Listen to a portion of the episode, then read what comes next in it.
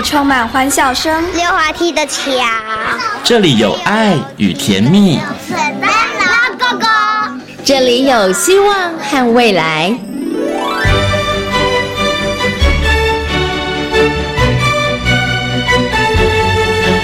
遇见幸福幼儿园，遇见幸福幼儿遇见幸福幼遇见幸福幼儿园。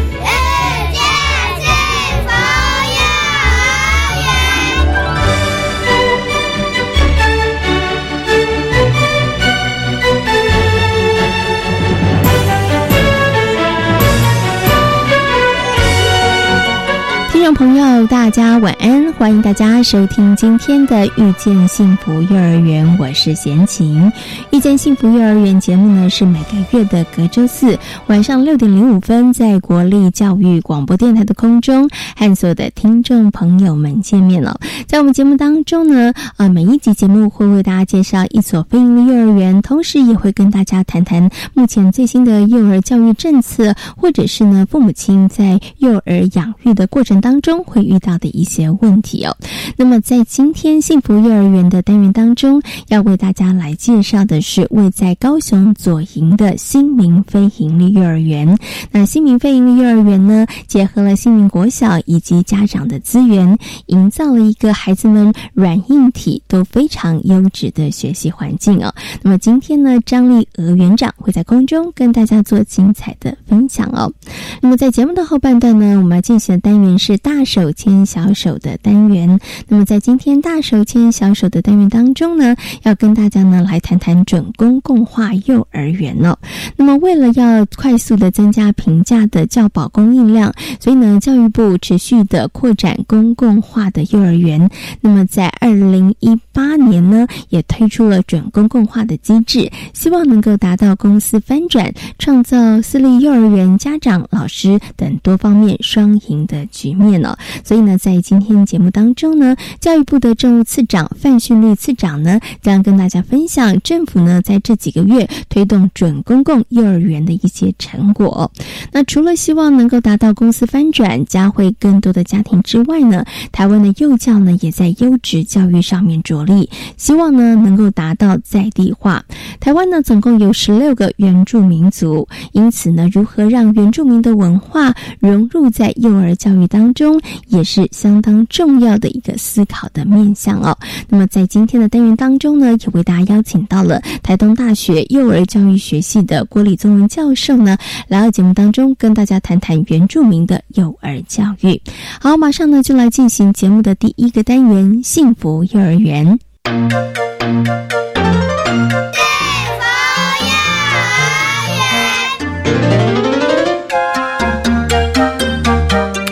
在高雄左营的新民飞鹰幼儿园，目前共有混龄班级三班，九十名学生。融合教育、沉浸式台语都是教学的重点之一。因为位于新民国小内，在校长的大力支持下，新民飞鹰幼儿园不仅拥有美丽的书屋，也能够运用许多丰富的资源。今天呢，贤贤来到了高雄的新民非盈利幼儿园哦。那么很高兴的呢，为大家邀请到张丽娥园长呢，来跟所有的听众朋友好好来介绍新民非盈利幼儿园。首先呢，先给我们的张园长问声好，Hello，园长您好。您好，我是张园长，我是丽娥。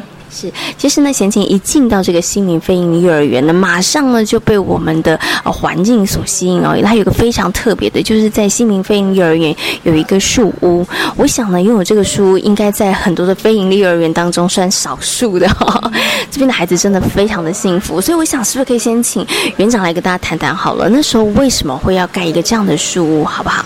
呃，一踏进来我们校园呢，就可以发现我们的门口的左手边会有一个非常大座的书屋。那其实进来就会被这样的一个建筑物给吸引。那我们也希望保留说，就是新民国小原有的这些树木在这边。那我们不希望说去破坏它。那我们就经跟设计师有这样子的一个讨论之后，他就决定把这样子的一个情境，然后塑造出树屋的出来这样子。嗯，对。好，那刚刚其实啊，园长有提到了为什么会有一个这样的书屋，它其实也跟新民国小本身哈，你有。有一点点关系，因为呢，新民国小好像有很多的树木，对，所以呢也希望保留这样子一个特色哈。所以我想接下来要请园长跟大家谈一下哈，就是说呃，因为呢新民飞鹰幼儿园它就位在新民国小里面哈，所以呃我们现在成立到现在一年的时间，在过去这一年里头，我们怎么样跟校方做一个很密切的配合哈，既保留学校国小的部分它的特色，但是也能够发展出新民飞鹰幼儿园自己的一个特色。呃，关于这一点，我要先谢谢我们新民国小之前的校长，就是张其茂校长。其实我们在设置这个过程，他给我们很大的支持。对，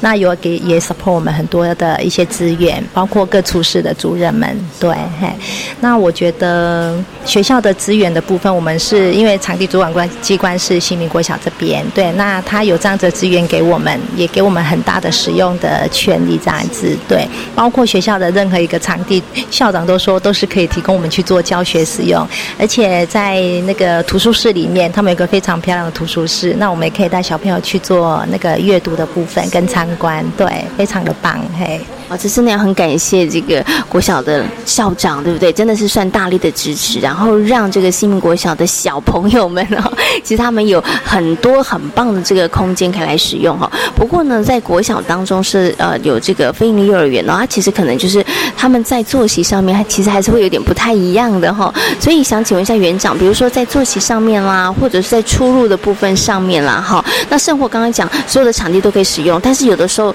我知道有些他可能就是哎。小学部下课的时候，可能幼儿园小朋友怕小嘛，哈，不要撞在一块，所以在这个部分上有没有特别做一个协调呢？有这部分我们有留意到，就是小那个国小小朋友下上下课的时间，那我们也刚好就是新民国小这边有帮我们新民便利幼儿园特别设了一个出入口，对，就在我们的崇礼路上，所以我们小朋友进出跟家长在进出都可以从那边进来。嘿，那下课时间我们会尽量避免跟大朋友。呃，那个时间一样，对，对对对。那因为小朋友他们国小这边的话，都有下课铃声，所以我们也知道说，他们下课我们就尽量不往外这样子。对，那早晨的时间我们就是往大操场，所以不会有这样子空间的一个部分。嗯，对，嘿，注意彼此的这个生活作息，在学校的这个作息的不同，然后呢，就。彼此来错开来，可以让这个场地它其实变得可以发挥最大的效用了。就是国小部的小朋友可以用，非营利幼儿园的小朋友幼儿也可以来使用哈。而且我们刚进来的那一年啊，因为是新民国小第一次有幼稚园，所以他们会觉得很新奇哇，有这么多可爱的小朋友。尤其是我们在运动场跑步的时候，他们一直都说小朋友好可爱。对，所以也激起了这些国小部的哥哥姐姐们他们的这这个你知道爱护弟弟妹妹的心，对不对？真的没错。好，那我们。刚刚呢提到了这个硬体的部分呢，在呃新民飞行幼儿园来讲呢，其实我觉得真的好幸福哦，因为他们有一个真的嗯算是很独一无二、很特别的书屋。然后另外呢，他们也有很大的这个呃，包括新民国小的这个空间可以来使用哦。那谈完了硬体的部分，我想接下来就要请我们的园长来跟大家谈谈我们在软体的部分，在课程上面的一个特色跟一个可能设计的安排哦。那我知道新民飞行幼儿园呢，它其实有一个还蛮特别的，就是在融合教育。部分上面的执行跟落实，来跟大家谈谈好了，在这个部分上怎么样跟课程做一个结合？嗯，那我们的学习部分呢是走学习区开放式的一个教育。那每天我们从一日作息来看的话，我们早上就会带小朋友到户外去做玩乐嘛。那我们把融合教育这个部分呢是放在角落学习区的这个时候。那我们每一个学期都会跟博正儿童发展中心做融合教育。那我们园所的小朋友会到机构去参观。那那边的小朋友呢，每每个学期会来十堂课，跟跟那个小朋友们一起做课程的一个进行。对，嗯。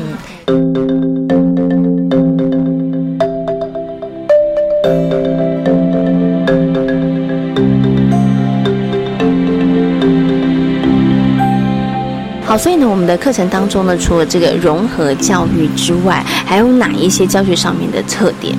嗯，还有我们就是每个礼拜都会有一个。打破班级的大群体的一个兴趣课程，嘿，那每个学期里面呢，老师就会设计他要进行的专长，或者是他们觉得孩子有兴趣的一个课程。像我们今年的话，就有松散的部分，然后科学的部分，还有桌游的部分。还有就是那个步步惊心，步步惊心是在玩步的哦，嘿，带小朋友玩步。那还有我们的园艺组，嘿，就是带孩子认识一些园艺的部分。对，那这些课程就是让孩子自由去选组，然后每个礼拜下每每个礼拜三下午，我们就会打破班级，然后让他们去做着这样子的分组游戏。嗯，我很好奇，我想请问一下园长，这跟那一般的。角落或是学习区的学习有什么不一样？因为其实一般的学习区学习，它其实有好多不同的主题嘛，语文角啦、数学角啦，对不对？哈，或者是戏剧啦，哈，或者是一些手作的这个部分。但是您刚刚提到的，哎，我又觉得它跟学习区好像有一点点像哈，所以它这两者当中有什么样的差别？呃，这方面的话，其实因为是每个班级都打破了，对，所以我们会觉得说这样的部分，它可以村跟村之间去互相做认识，所以也让我们有同村共养的一个概念，这样子，嗯，对。那在准备的部分呢，我觉得老师在准备这些东西，可能是别于教室没有的东西，那我们会特别把它放在学习区的部分去做进行，嗯，对。所以可以讲是说，它算是这个学习期的再补强，因为可能学习期我们是固定的一些物品，那呃，这个大的学习呢，它其实是可能提供一般可能大家可能上课时候没有看到的。没错，没错，是好。那刚刚园长有提到这个打破村的概念呢，要跟大家来讲一下，因为呢，其实我们。的新民飞营幼儿园呢，他们不是企鹅班，也不是金鱼班，他们其实是一村一村一村，对不对哈？所以我们现在总共有三个村哈，所以小朋友都是村民啦，对不对？所以呢，我们这个每一个礼拜呢，就有一个大家算是村民的这个幼儿大会，村民大会就是哈，然后大家选择自己有兴趣的。可是我想请问一下园长，因为你刚刚有也比如说像是步步惊心，我就觉得哎，其实挺有趣的哈。然后大家有好多不同的。的这个主题部分，那这些主题的部分是老师定的呢，还是小朋友找村民开了村民大会之后，他们投票觉得说，哎，我们对于什么比较有兴趣，所以呢，我们要来开设这样子的一个学习的角落。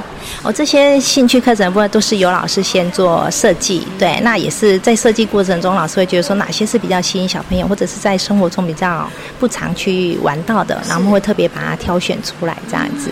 那课程都选定之后，才让孩子去选组。嗯，那他们才有方向，说，哎，我今天要选哪一组，我这次要上哪一个？那或许他们这次上完步步惊心，他下次他可能在这过程中，他有观察到，哇，科学组好好玩，那我第二次选组，我就要选科学角。嗯，对对。所以，呃，这次呢是从老师的视角来看，就是，哎，孩子们他们可能会对什么有兴趣啊？或者是说，我们平常可能在这个教学上面哪一个部分的提供稍微少了一点，好，就利用这样子的一个机会来补足就是了。哈，OK，好，那除了我们刚刚讲的这个部分。之外呢，其实我知道新民贝尼幼儿园呢也正在着手计划一件事情，就是呢有这个沉浸式的母语教学。好，这个部分我要请这个园长来跟大家谈一下。哎，对，我们今年有跟国家署那边申请沉浸式的语言教学。对，那我们也特别特聘请了那个老师进来帮我们做协助跟辅导的部分。对，那我们也蛮期待说这样子的一个沉浸式语言呢，可以在校园里面，甚至在生活中啊，都可以让孩子很自如的去运用生活。母语，哎，是的，嗯，所以呢，呃，这样子的一个课程，主要目的就是可以让孩子们他们对于母语可以更加的认识了，哈，对，哈，我想要请园长跟大家再来好好介绍一下沉浸式母语，就是一整天除了闽南语母语，其他都不能讲吗？哦，当然可以啦，只是说，哎，我们希望孩子说，因为有现在很多阿公阿妈都说，哎呦，金毛东西，哎，让公公义，别让公大义，老师应该盖大意啦，对，那我们也希望说，透过这样子生活中去跟孩子做互动。也不一定说要什么时间讲，但是尽量可以跟孩子用台语互动的时候，我们就用台语跟他互动。对，因为沉浸式翻成台的是浸水写的，那都系浸碟内面啊呢，嘿，嗯。我们最起码希望可以创造一个空间、一个环境，对不对？可以让孩子们他们真的呃听的，对或看的，他其实都跟母语有关系。最起码可以引起他的一些兴兴趣，对不对？然后，然后他开始有一个这样子的学习动机，这部分其实是很重要的。哈，OK，好好。刚刚园长呢，把我们在这个教学部分上面，诶几个非常有特色的部分跟大家来做说明了哈。那我想接下来呢，要请园长来谈谈，就是说在这个家长跟社区的部分，其实。我知道呢，在呃我们这个新民飞林幼儿园哈，那甚或在母机构这个部分上面啊设立的其他飞林幼儿园的园所也都是，就是我们特别在家长的部分上，还有跟社区的部分上面的一个呃算是融合，或者是大家彼此来协力的这个部分上面，其实是特别的注意的哈。对，所以这部分我也要请园长来跟大家说明一下，你们怎么样来呃，就是运作，或者是说你们怎么样来让家长也能够更加的投入呃园里面的一些教学的部分上，然后也可以让大家呢，其实在呃社区的部分上面也可以产生更紧密的一个结合。我觉得家庭跟园区的一个互助合作，其实对孩子来说是一个非常大、有非常多的一个帮助。那我们希望透过家长会的这个部分，那家长可以进入到校园，协助我们孩子的一些照顾的部分啊，或者是志工的一个参与。那这样子他也可以了解说，哎，我们学校的整个运作，哎，是是哪些东西是可以陪伴孩子去做完成的？不一定只有老师可以陪伴，志工进来也可以陪伴孩子做这样子的一系列课程的部分。嗯，对。所以在这个部分上面，你们实际上你们怎么样来操作？真的可以让家长他们其实可以更投入，然后更了解呃学校里面在课程或是活动上面的一个运作。这个过程中，我们其实，在呃新生说明会的时候，我们都会跟家长说，我们有这样子的一个运作，家长会的运作。那像这学期的话，我们九月准备要开起初座谈会，那我们希望透过起初座谈会，让班级的家长跟老师有初步的认识之外，也互相了解一下彼此。嘿，那可以去谈谈自己对小孩子的一个教养概念，这样子。嗯，那透过互相了解之后，我们再从班群里面去选出小家长代表，让家长去做投票遴选。那可能他们会发现说，透过聊天的过程中，他们发现，哎，哪些家长的一些他那个教养理念不错啊，或者是非常的热心啊，可以可以聘呃选他为来那个家长代表，那可以来为学校然后帮学校做一些对小孩子有意义的事情。嗯，对。好，那可是在这个学期中，说选完代表之后，他们到底怎么样来跟学校做一个配合呢？我们会定期开家长代表会，对，那我们会讨论一下园所的整个行事力的一个运作。那我们会希望说，可能家长会这边可以协助我们去办一些亲子活动的一个部分，包括如果说，哎，家长可能彼此之间有教养上的问题，都可以互相做交流。嗯，对。所以会定期开会，对不对？然后他们会针对哪一些部分的项目会特别的在这个琢磨？比如我的意思说，比如说，呃，是学校呃幼儿园提出我们可能需要协助的部分，或者是家长他他们可以主动提案。觉得说，哎，老师，我们觉得我们应该可能可以安排设计什么样的课程？可以啊，因为这个部分，像上个学期我们就有家长，因为我们中秋节节庆的一个演出，他们就自己号召会长就叫就号召那些家长代表说，那么我们来演一出嫦娥奔月的戏剧，然后让小朋友再来看，那这样就可以分担老师的一些教保的一些事情，那就可以交由家长会这边来做这样子，嗯，对，或者是帮忙做一些道具啊，或者是做一些借书的一个部分，哎。图书登记，他们都可以来帮我们做整理，然后甚至到班级里面去讲故事。嗯，对，自贡妈妈的部分。嗯，是 OK。所以其实家长会这些家长们，他们其实可以做的事情，诶，第一个他们可以协助呃学校，然后学术园方，然后或者是老师，让我们整个学校里面的课程呢进行更加的顺利。那除此之外，他们也可以积极主动的出击。我们还有家长来说，啊，老师今天小朋友睡醒了，我来帮忙绑头发，这样老师就可以。不用有一个人在那边绑头发，我来帮忙，那老师就可以去忙其他小朋友了。哇，好感动！哦，所以家长其实他们也可以观察到有哪一些部分，他们可以主动提供协助，都 OK 的哦。OK OK，好，所以一年的时间运作下来，非常的顺利，非常的顺利。对，也因为有家长的支持跟协助，所以我们觉得说整个在云雾的部分，还好有这些家长的帮忙。对，嗯。不过我觉得啊，家长可以这么样热心帮忙，也是呢。元芳我觉得在一开始之初的时候，我觉得就建立了一个很好的，就想办法要建立一个好的模式啦，让这些真的有心，然后呢也热情的家长，他们真的知道我们可以怎么样来协助。那我也相信，因为有一些热心的家长，他们的投入之后，他们也影响了其他的家长。本来是一个、两个，就变成一些小组，然后变一群这样子。嗯，你知道这个好的扩散力量其实是非常非常惊人的哈。好，最后呢，想请问一下我们的列园长，就是呢，新民飞利幼儿园其实成立到现在，哇，二零一八年满一岁了，一年的时间，对不对？好，那。在过去这一年里头，我觉得当然也是很辛苦嘛。好，一个一个园的成立也是兢兢业业的，然后成立跟经营。那走过一年的时间，接下来觉得哎，有什么是我们接下来要努力的方向或是目标的？嗯，接下来的话，我们觉得可能社区的部分，我们还采取多做一些连接的部分，让孩子走到校园外呢，跟社区可以多一部分的连接。那其实这个部分在我们一年里面也是有在运作。那我们希望说，接下来的新的一年，在这个部分可以再多一点的延续，这样子。嗯，对啊，希望可以加强跟社区的部分的连接。嗯，OK，好，今天呢也非常谢谢呢我们的张丽园长跟大家所做的分享，谢谢园长，谢谢，谢谢主持人，谢谢。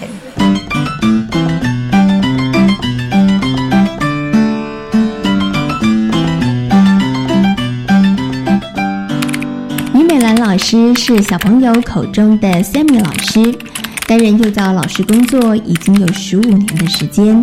当年因为喜欢孩子，所以投身第一线的教师工作。而之前在私立园所的工作经验，曾经让 Sammy 老师感到非常的挫折。但是进入到非营利幼儿园之后，他重新找回了教育的热忱，也将更多的心力投注于教学上。只要我们在外面看到小孩，其实我就会不自觉去逗人家小孩。然后那个时候刚好国中刚好有第一届所谓的自学方案，然后那个课让我们去选学校的，想要哪个学校哪个科别。然后呢那个时候我想说，哎，既然跟孩子这么缘有缘分，那不如我就去试试看幼幼保科好了。殊不知我从高职、专科、大学，整整读了七年的幼教那个幼教科，对。那我就说哇，那我就想说。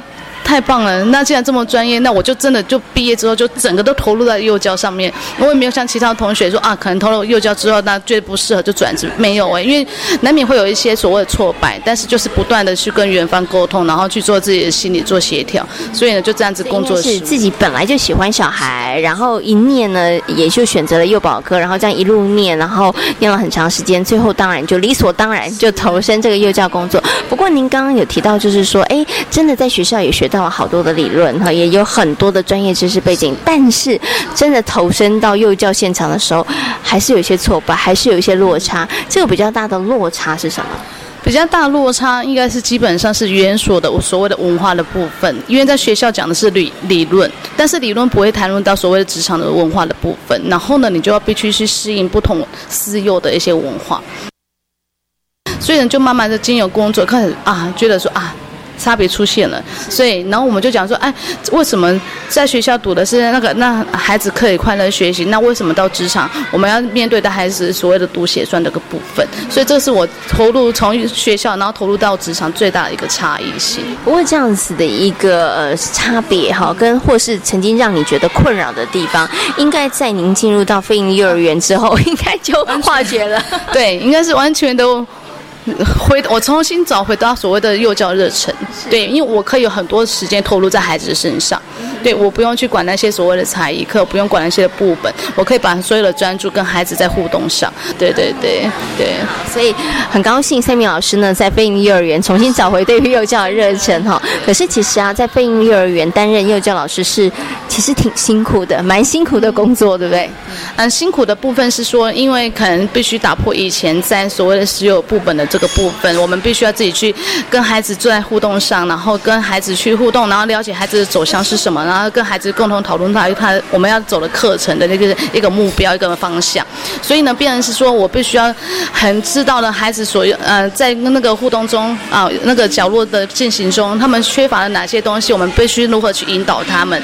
然后呢，再透过引导，然后让孩子去有共同的目标，去一起来做这些课程的那个走向。对，嗯，不过对老师来。讲这个其实真的还蛮有挑战性的，然后其实每一年的孩子不同，其实你就要有不同的学习跟观察跟引导的方式了。OK，好，那三明老师从事这个幼教工作十五年哈，我觉得刚刚有谈到了，就是您曾经也觉得说，哎，有一点点怎么学校所学的跟这个教育现场上面的一些落差哈。那除了这个之外，你你自己觉得比较大的挫折或是比较辛苦的地方是什么？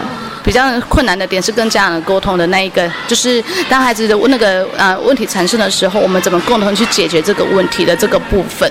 对，那必须要透过更加的默契，对，然后他对我们的信任度，然后我们必须把我们观察的地方跟那个家长讲，对，那必须要让家长能接受到，哦，我们是真的是是为了孩子好才跟你沟通这件事。最后一个问题想请问一下三明老师，工作十五年还是一样保有热情哈？你觉得最大的原因是什么？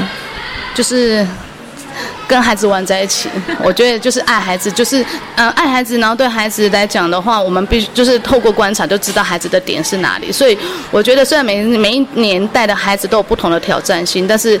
我可能就是越挑战，我就越有那个活力的那种老师，对对对，所以是以孩子为出发点呢，就是我对这十五年一直持续不断的幼教生涯的部分，对，其实孩子也可以带给你好多的学习了，非常多。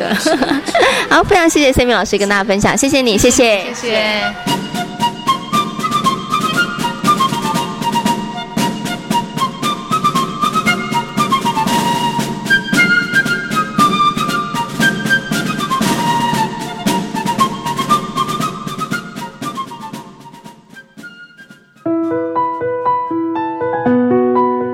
家好，我是教育部政务次长范训律。行政院今年七月公布我国少子女化对策计划，由教育部规划二到五岁幼儿的教育及照顾，首次推出准公共幼儿园机制。今年八月于六都以外的十五县市开始推动，明年八月全国实施，是我国教育史上第一次由中央政府、地方政府、民间团体、私立幼儿园携手合作。共同打造多赢的幼教环境。今年八月一号开始，在六都以外的十五个县市，一千一百一十二个公立幼儿园，有将近五万九千名幼儿家长每月负担两千五百元；在三十八所非营利幼儿园，家长每月负担三千五百元。我们最近加入的准公共幼儿园有两百七十五所，将近三万名幼儿家长每月负担四千五百元。那第三胎的子女呢，只要负担三千五百元，迅速能够提升台湾的平价、普及、优质的教保服务。准公共幼儿园优质评价，让你托育的好，负担得起。以上广告由教育部提供。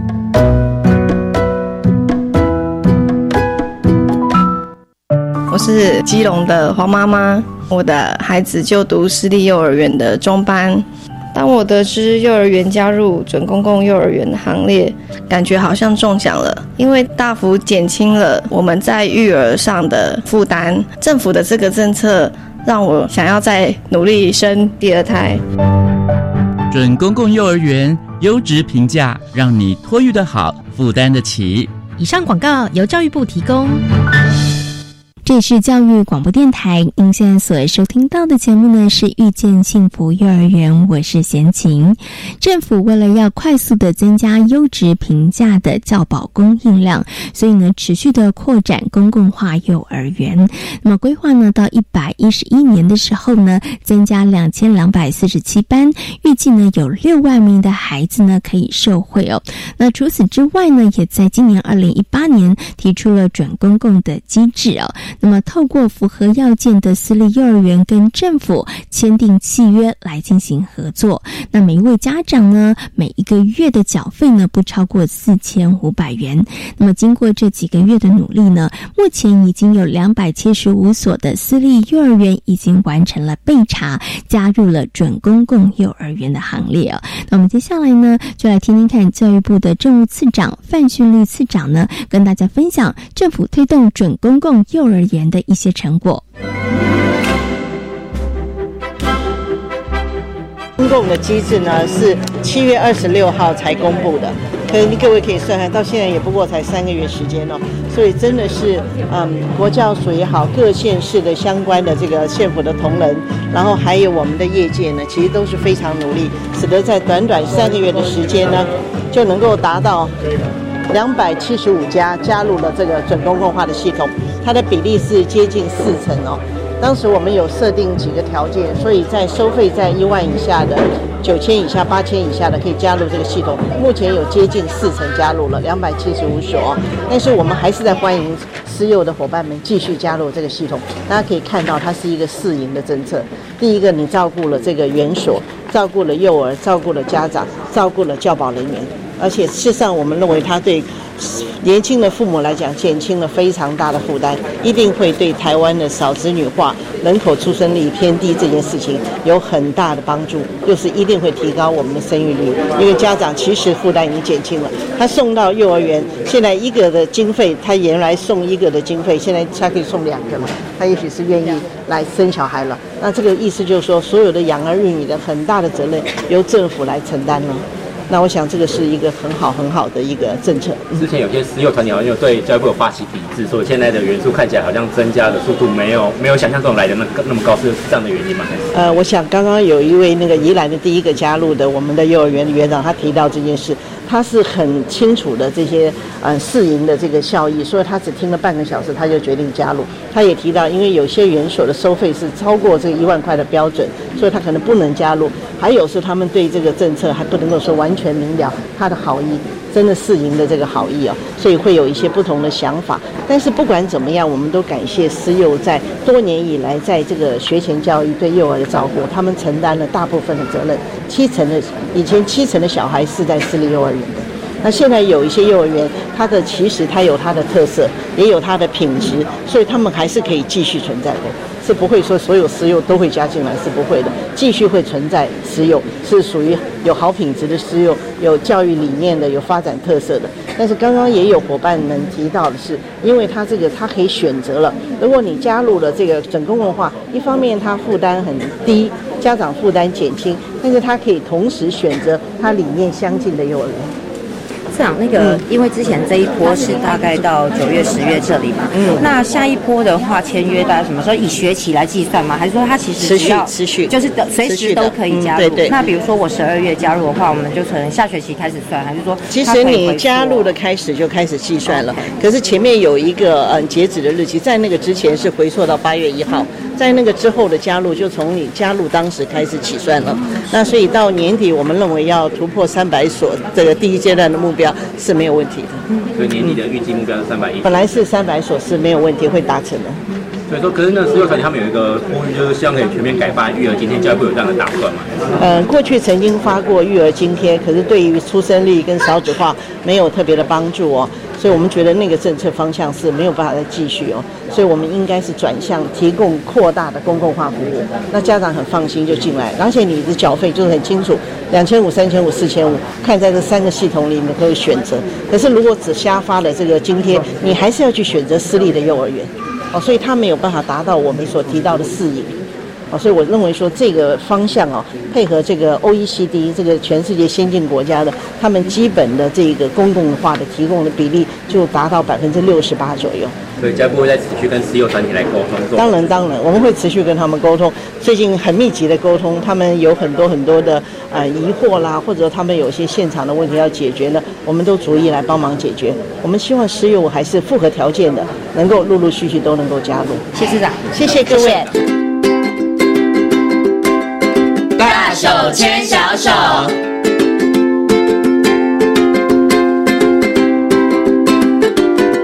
这里是教育广播电台，您现在所收听到的节目呢是遇见幸福幼儿园，我是贤琴。接下来呢，在我们节目当中呢，要进行的单元是大手牵小手的单元。那么在今天的单元当中呢，要跟大家呢好好来讨论一下原住民的幼儿教育哦。可能很多的朋友呢，对于这一块会觉得比较陌生呢，会觉得哎，为什么要特别来提这个部分呢？等一下呢，就要请我们的来宾好好跟大家来分享哦。很高兴的在今天节目当中呢，再次为大家邀请到台东大学幼儿。教育学系的郭李宗文教授呢，邀请宗文老师呢来到节目当中哦，跟所有听众朋友好好来谈谈这个原住民幼儿教育方面的问题。首先呢，先跟我们的宗文老师问声好，好了，老师您好。哎，先请好，各位听众大家好。是，呃，可能呢有很多的听众朋友听到这样子的一个名字——原住民幼儿教育，大家会想说：哎，那难道我们有闽南幼儿教育，我们有客家幼儿教育吗？可是好像没有哈，好像我们有特别把原住民幼儿教育这个部分把它啊标明出来哈。老师是为什么会有一个这样的原因啊？嗯，我想主要的原因哈，呃，原住民它其实就是一个。我觉得是一个带头。其实现在也有很多那个闽南语跟朋客家朋友也都希望他们有客家的幼儿园。其实我们有去参访过，是那客委会他们也都非常的努力。那原住民这一块特别会被提出来，是因为我们在主语的这个部分，因为推动国语之前推动的非常成功，所以我们造成我们非常多的族人都不会讲国呃不会讲自己的主语了。是，所以那不会讲主语，那主语跟文化语言跟文化是不可分割的。他我们就会说语言是文化的载体，所以也相对的就会让我们的文化也慢慢的流失掉。那我们因为有慢慢有警觉到这个部分，再加上我们之前我们的一些这个前辈哈，有发动一些原住民的这个运动，是好让政府来正视原住民的这个权益呀，跟他文化保留这个需要必要性。所以也在应该是一九九八年吧，我们成立了原住民族委员会。那那时候就开始以振兴原住民族的文化语言这个部分为主要的目的。是，哎，所以就在这个部分，好像大家就会看到，因为有个会，嗯，然后我们就会大声疾呼。那人很少，我们其实只有占全台湾人口的百分之二点多，是好，大概三四十万人，呃，五十万左右一点。是，那可是因为有这样子，后来哎，客家的这个朋友发现说，哎。对呀，其实我们客语好像也有一点点式微了。是，那那闽南语的部分也是一样，好像南部用的比较多，北部好像也用的比较少。是，所以大家就开始重视这个议题。我觉得大家一起来，我们是非常乐见。嗯，OK，好。所以其实老师刚刚提到，并不是只关注这个原住民幼儿教育啦，其实每一个族群的朋友，其实都希望了哈。因为呃，为什么会特别挑明呢？可能就是跟这个语言，它可能视为了，那语言的视为，可能也造成文化的流逝。好，所以会觉得，哎，那是不是要从幼儿的部分上面开始来扎根哈？因为不希望这个部分上面流失哦。不过呢，我想接下来就要请周文老师跟大家来谈谈哈。您刚刚谈到的，可能是可能应该是近大概二十二三十年哈，大家开始有这样子的意识。但是可能从最早之前，其实，在一些呃部落里头啊，其实他开始也就有一些幼儿园了啦，对不对哦？然后可能也是有一些教育。所以我想接下来就要请周文老师跟大家来谈谈这个原住民的幼儿教育部分。它其实，在台湾的这个幼教的发展上面，它其实是一个什么样的脉络？然后它是一个什么样的行进方式？嗯嗯。其实，呃，台湾在原住民幼儿这边的这个记录上，哈，因为在部落也也是很多都在乡村的这个地方，像所以我们早期有一些像呃村里的托儿所，或是更早期的什么农忙托儿所，嗯，其实，在那一段时间，应该部落里面大概也会有这样子的形式，只是可能不会是一个托儿所的形式，就是大家族人会互相帮忙，嗯，因为我们有换工的这个习惯。那这样大大人都去田里面忙，那家里的长辈可能也会聚在一起帮忙来带这些孩子。那再来的话，就是我们的乡立幼儿园，因为在原住民地区，我们有现在的行政划分有五十五个原住民乡镇市，是那每个原住民乡镇市，它基本上。哦，都有这个乡立的，呃，以前叫托儿所，现在因为幼托整合之后，都改成了幼儿园。是，那当然也因为幼托整合之后，发现有些乡立的这个托儿所，它的设施设备。哦，可能不符合现在的规范，还有就是现在的这个幼儿园的这个业务是属于教育的业务。嗯哼，那以前托儿所业务是属于社会工作、社会福利、社会局的。对，社会局。那社会福利这个部分的话，就跟乡公所的业务比较息息相关。可是教育的这个部分的话，它主要的主责单位是县市政府。嗯哼，所以就会造成有一些乡镇。好，他会觉得那我们的这个主要的这个业务可能已经不是涉及教育这一块，那在幼儿园又是属于教育的这个部分，他就会把我们这个乡镇的一些托儿所转型成了幼儿园。后来也有发现慢慢有关闭的现象。那这个现象另外还有一个原因，可能是因为我们国家其实对这个偏远地区。呃，广设国幼班、国民教育幼儿班，也就是说，在大部分的国小，希望有空余教室的都能够来设呃幼儿园，那就像是国小的妇幼。对，就像国小妇幼，所以国小妇幼越来越多，他们好像也觉得孩子他就可以就近到国小妇幼去就读了，是对，反而就觉得这个托所或是之后的乡立幼儿园就不是那么的必要，嗯嗯而且主要是他也花这个乡镇公所蛮多的经费，是，所以其实最近我还是会听到，对不起。蛮多的这个乡镇公所，其实在讨论，嗯就说这个乡立幼儿园有没有存在的必要性。我我举例，像我们台东，嗯，好，就在上一个学年度，好，就才关掉一个我们的。卑南乡立幼儿园是对，OK 好，所以其实刚刚老师有谈到了，从最早的时候，可能就是呃，大家族人大家互相帮忙啦，哦，谁去农忙，那谁有空谁就帮忙照顾小孩，然后到后来就是乡之间成立了一些乡里的幼儿园，然后到来就后来就是这个国小成立妇幼了，那比较多的那就就是进入到这个国小妇幼，好，那甚或是公幼的部分了，对。对，所以老师现在大部分的这个原住民的这个小朋朋友，大家上的比较多的，就是国小的妇幼跟公幼这个部分吗？对，现在上的比较 上的比较多的，应该都是国小妇幼。那乡立幼儿园还有一些，可是那个比例上都不是很高。是，可是我们还有新的政策，幼托整合之后的话，像那个在我们教育部这边，它就会有一个特别针对啊，我们原住民地区或是原住民需要去传承。语言、文化、历史这个任务，特别可以成立一个叫做部落互助室。教保服务中心。是。那这个部落互助是不代表只能在原住民地区，因为我们现在发现有一半以上的小孩，他是在非原住民地区生活，跟着爸妈到都会来了，是，所以这个部落这个互助式教保服务中心是也可以在都会区成立，是，只是目前我们都还没看到一个好的一个一个点，嗯，所以我们也在想这样的点。哦，是可以在什么地方，或是应该要怎么样来做一个成立的部分？嗯，OK。所以刚刚老师提到的这个部落互助式教保服务中心，它其实就非常非常明确，它其实就为了原住民的一个文化、语言、历史传承，它其实而设立的。没错，所以它招收的小朋友，应该也绝大多数都是原住民朋友吧？没错。那呃，在呃，都会区有一个难度，就是因为我们的族群太多。没错，我刚刚也想问这个问题。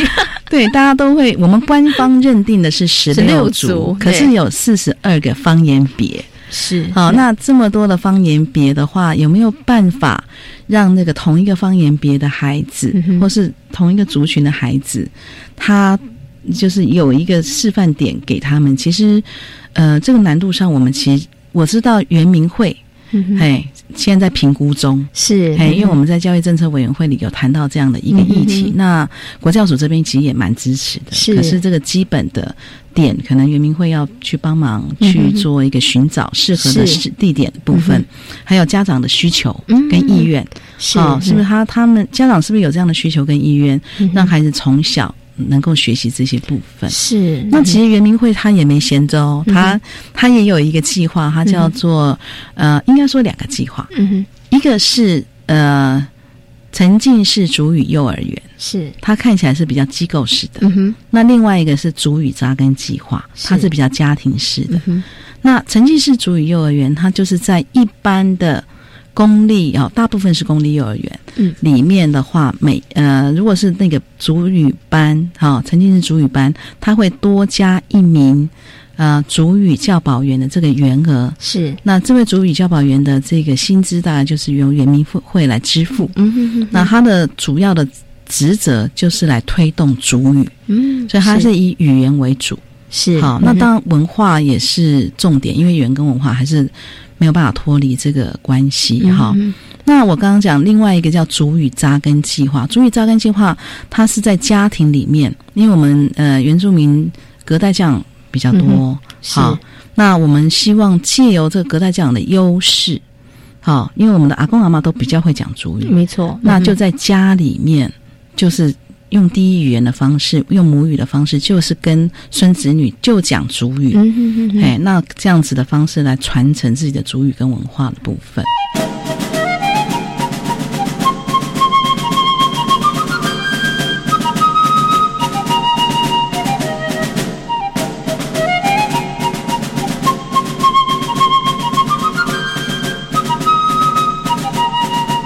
过刚刚老师有提到这个部落互助式教保服务中心，它其实目前设计的设置的点有八个哈。其实我。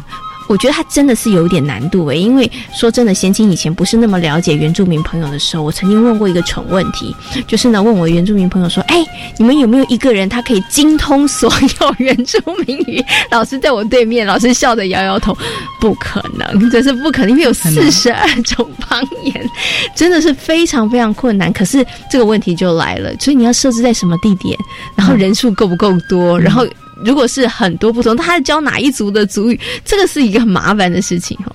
嗯，对，所以通常的话，目前我知道这八所都是在就是族群比较单单纯的这个地方，比如说像最早的屏东的五所，嗯哼哼，好，屏东有五所，那呃，大部分都是排湾族跟那个卢凯族，是那。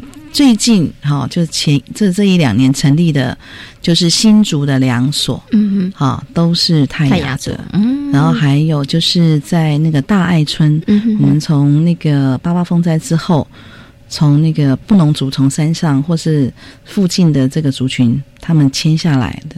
在大爱那边，他们又成立了一个班，对，是 OK。所以之前成立的这八所，应该其实就老师讲的比较单纯。但是老师刚刚也有提到了，有一半的孩子，他们其实跟着父母亲，他可能是都市原住民，哈，对不对？所以他是在都市呃生长的孩子，那都市就不需要了解部落文化嘛，语言就不用传承嘛。其实他们反而，我觉得啦。应该是更加的需要，因为他们的生活环境里头接触的反而比在部落生长的孩子们来讲更少，对不对？可是如果在都市成立，哇，在什么样的点，这个就是一个很很需要去呃考量的部分了，对不对？哈，所以刚老师有提到这个。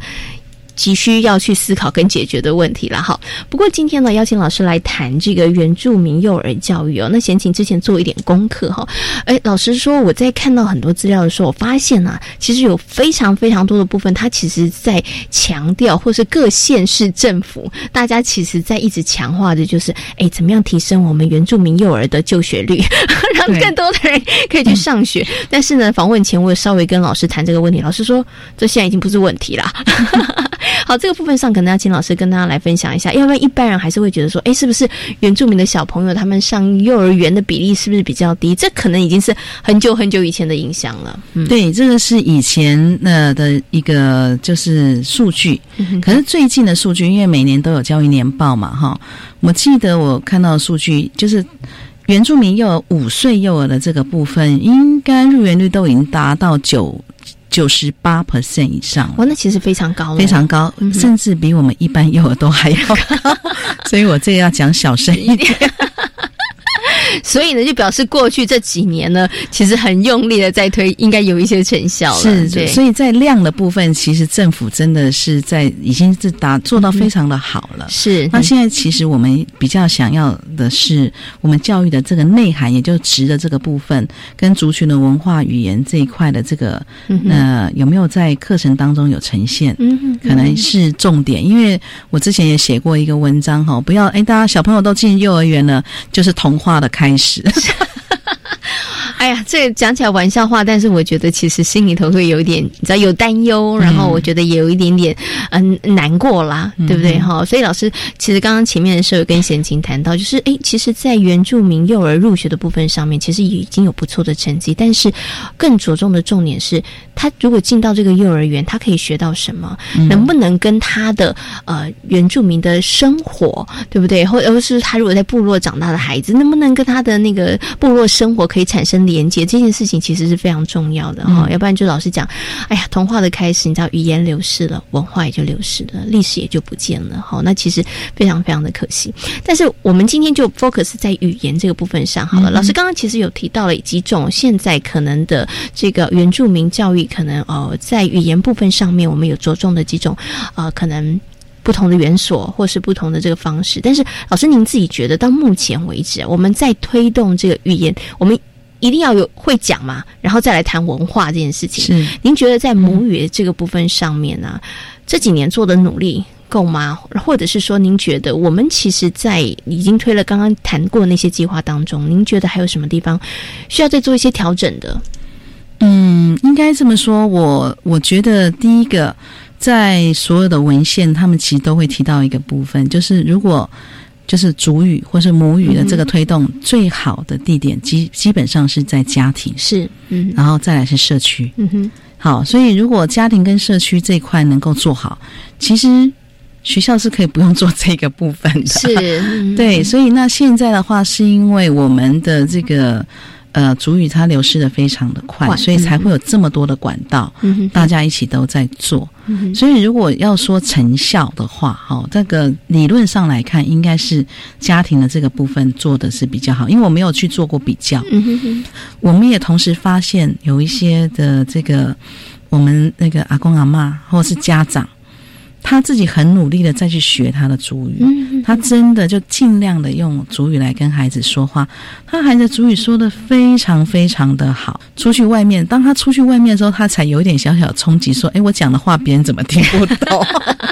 是，对对啊。不过我们那时候那个家长就很重要，他就说：“啊，因为我们是什么族？比如说像我，我认识有一家人哈，他是他是绑扎，他是阿美族。”他说：“因为我们是绑架，所以我们要说阿美族的话。那因为他们是那个华人，所以他们就说他们的华语。对，那以后到学校你也会学得到。所以我们不同的人会说不同的语言。嗯，所以就让孩子就很知道说说，哎呦，原来我说这个人家听不懂的话不是奇怪的事情。这也是我们在推家庭主语的这个部分，我们发现家长的概念如果很清楚，我觉得那个推动会比较好。”那在学校里面推主语，我觉得是一个补救的方式。嗯哼，好，那学校的推动方式，如果说是一整天的沉浸，比如说像纽西兰，嗯哼，他们有一个非常有名的一个方案叫呃语言潮，好，它的毛利语就叫 k o h a n a 六，好，那这样子的这个方，它就是孩子进到里面之后。完全都不能讲英文，是全部都是讲毛利毛利语，不是不是孩子不能讲，我应该更正一下，就老师全部都讲毛利语。可是孩子刚进去的时候，如果还会听不懂，或者他会讲一些英文都没有关系，老师会回毛利语给他。那这种形式比较是我刚刚提到，就是部落互助是是。教保服务中心比较想要呈现的一个概念。好，那现在比较大的问题就是，我们在这个里面的这个教保人员或是老师，他们主语的这个能力还没有办法就完全，整天都讲，所以他还在。我们还有一些文化老师要去协助他，是好，就说哎，那个这个词要怎么讲，这个句子要怎么讲。所以我觉得这个这个区块很有可能可以慢慢发展成像纽西兰它的语言潮一样的一个现象。是。那沉浸式主语幼儿园，我就觉得它比较像是一个双语的。一个幼儿园，我们有一位主语教保员，他都讲主语；另外，其他华语的老师跟华语。的教保员都还在，他们就讲华语。所以，让孩子他在这个环境里面同时听到不同种的语言。那再来就是一般的幼儿园，他可能就是以华语为主。不瞒闲情跟各位听众说，我们有一些家长甚至觉得学闽南语比学主语有用。这个就是部落朋友，他觉得说，那与其这样子，我不如送他去学闽南语的，对不对？好，可是这个就是刚刚老师讲，学语言这件事情，保存语言非常非常的重要。但是如果你只有官方单位努力，其实真的不够。真的要让孩子从小在他的生活当中，在他的家庭当中，你要让他有机会去运用，要不然他在学校学再多，他回来都没有机会运用，他其实忘的也很快。没错。是，所以其实，在整个族语的推动上面，我觉得很重要，就是族人的自觉，嗯，自己要觉醒。是，对我们外面再多的诱因，再多的推动，如果族人自己不不不去力行，不去行动，其实都是呃非常不可能的任务。是，嗯，OK，因为刚刚提到了这个，真的要自己，就像孩子学习是一样的，你自己要有那个。动力嘛，对不对？然后有那个自觉，然后真的从生活当中来做哈。其实刚刚我在听周文老师分享这段的时候，我就是在我脑海当中就浮现了，这个就是父母亲的身教很重要。你父母亲你也开始讲，你也跟孩子一起讲，我觉得孩子在这个学习上面，他其实当然就更有动力，他就学得更好，对不对？那如果在家庭的部分上可以做得很好，其实我们就不用。太过担心了啦，对不对？好，好，那我们今天呢，先就这个原住民幼儿教育的部分呢，啊，它的发展以及呢，在这个母语教学的部分上面，我们请曾文老师跟大家做详细的说明。那么我们在。接下来的这个节目当中呢，我们会继续再请钟文老师来跟大家好好谈谈哦。这个原住民幼儿教育当中，当然除了语言之外，文化也很重要。怎么样把这个课程跟文化结合在一起？哈，我们会再次的为大家邀请到钟文老师来到空中跟大家分享。今天呢，也非常感谢呢郭李宗文教授在空中跟大家做这么精彩的分享，感谢老师，谢谢，谢谢大家。在今天遇见幸福幼儿园的节目当中呢，为大家邀请到了台东大学幼儿教育学系的郭李宗教授，跟大家谈到了原住民的幼儿教育。那么在幸福幼儿园的单元当中，跟大家介绍了位在高雄左营的心灵飞营幼儿园。另外呢，教育部的政务次长范学梅次长也跟大家谈到了政府在推动准公共幼儿园的一些成果。那么希望呢，未来有更多的私立的。园所可以加入准公共幼儿园的行列，那么将会更多的家庭，同时也为我们国家的幼儿教育政策呢往前迈进一大步哦。那么感谢所有听众朋友们今天的收听，也祝福大家有一个平安愉快的夜晚。我们下次同一时间空中再会，拜拜。